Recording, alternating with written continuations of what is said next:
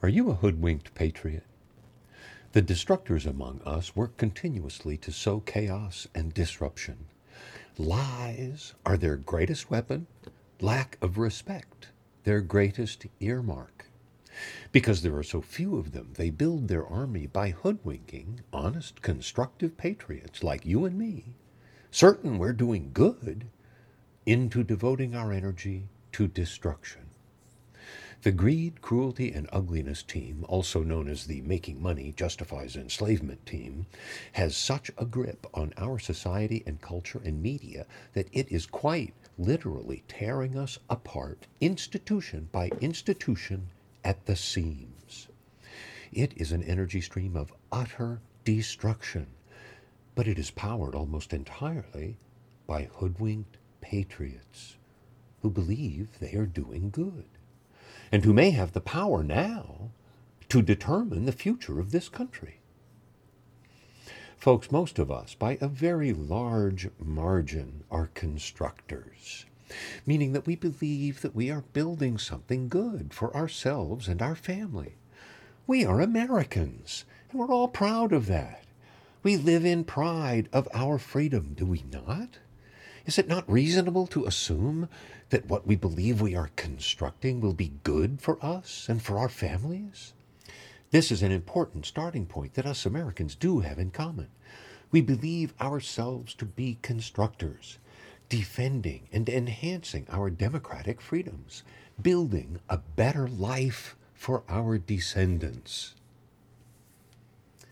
Well, can we agree that for that better life to succeed, we must act on what is true. Do you believe there is such a thing as empirical truth? Do you value that truth? Does it make a difference in your life if you act on the truth or not? Do you care if your elected officials are acting on the truth or not? Do you care if your elected officials tell you the truth? Well, how do you identify the truth? Folks, evidence affirms the truth. If not evidence, then what? If a truth is affirmed by evidence, multiple sources of evidence, in fact, can it be negated by one person without evidence? Here's my take. The truth can be ignored, perhaps, but not negated. Because, folks, there is such a thing as empirical truth. It is the realm of Mother Earth. And that truth remains the truth regardless of your personal belief. And it remains not dealt with over there if you ignore it. It will eventually have to be dealt with. Take climate change, for instance. It didn't matter how long we denied it, it just marched along all by itself, and eventually we will have to deal with it or it will kill us. So you see, accurately perceiving the truth can be a life or death decision. For most of our history, perceiving the true nature of threats to us did, in fact, determine whether or not we survived.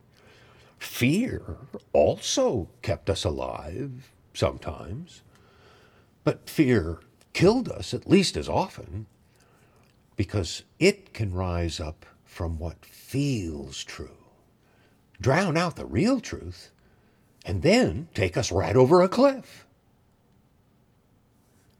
There are so many things today that feel true.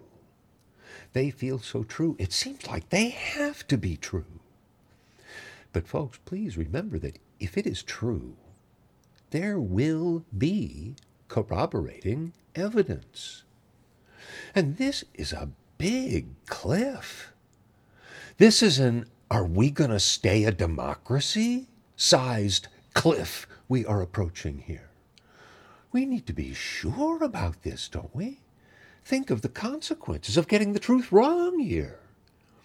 Folks, it has never been more important to affirm the truth you are acting on from multiple sources.